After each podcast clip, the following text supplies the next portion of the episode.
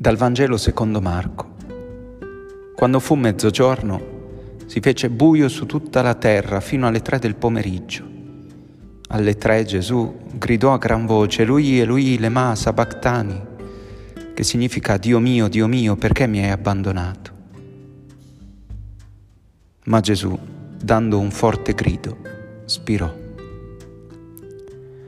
Non è facile prepararsi bene alla liturgia di oggi perché la celebrazione ci fa passare in pochi minuti dal grido di giubilo e di festa della folla che accoglie Gesù a Gerusalemme, quasi a ricordare i salmi, aprite porte i vostri frontali, entri il Re della Gloria e tutti che cantano con giubilo, benedetto colui che viene nel nome del Signore e dopo pochi istanti nella stessa celebrazione la stessa folla grida crocifiggilo dalla festa all'accusa.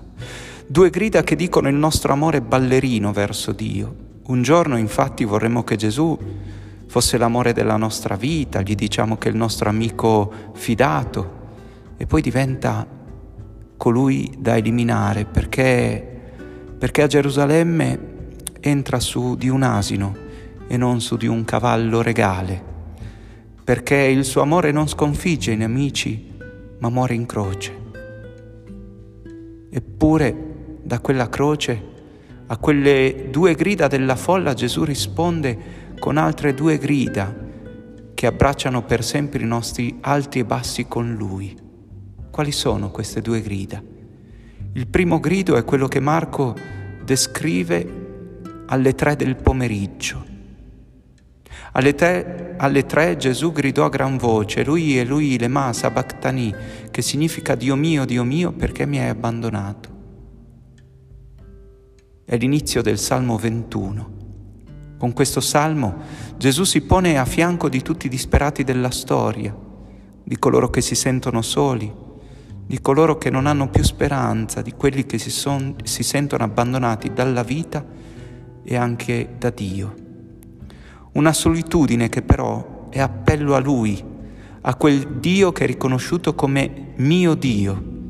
È come se de- Gesù dicesse, Padre, tu sei il mio Dio e so che anche in quest'ora assurda nella quale io ti avverto lontano, tu sei con me.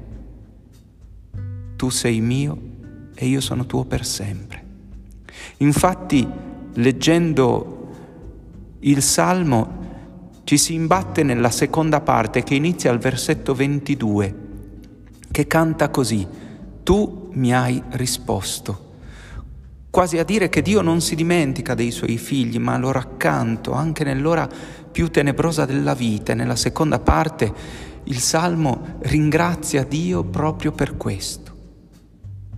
E questo è il primo grido, ma ce n'è un secondo. Si legge nel Vangelo ma Gesù, dando un forte grido, spirò. Gesù saluta la vita con il grido della nascita di ogni bambino, il grido di una preghiera che non ha più parole, il grido di chi si butta tra le braccia del Padre sapendo di dover attraversare uno spazio di vuoto. Un grido che nella sua drammaticità canta una fiducia senza fine una speranza certa, un amore totalizzante. Sì, Gesù raccoglie le grida altalenanti della folla nelle sue grida crocifisse, grida che riescono ad attraversare la sfiducia, la disperazione del mondo fino a farle diventare un canto di amore e di fiducia verso quel Dio che ci corre incontro in ogni situazione della nostra vita, anche la più difficile, a braccia aperte e con il cuore squarciato, braccia aperte e, scuore, e cuore squarciato dall'amore per noi, così come sono le braccia aperte e il cuore squarciato di Gesù sulla croce. Allora, in questa domenica ci prepariamo ad attraversare con lui la settimana santa, una settimana di passione, di tante contraddizioni, ma nella quale siamo invitati a riconoscere la passione di Dio per noi, cioè il suo amore appassionato per ciascuno. In questa settimana allora prendiamoci un po' di tempo per riconoscere il grande amore con il quale Dio ci ha amato, perché la settimana santa è la settimana dell'amore appassionato di Dio per noi. Buona domenica e buona settimana santa, settimana dell'amore.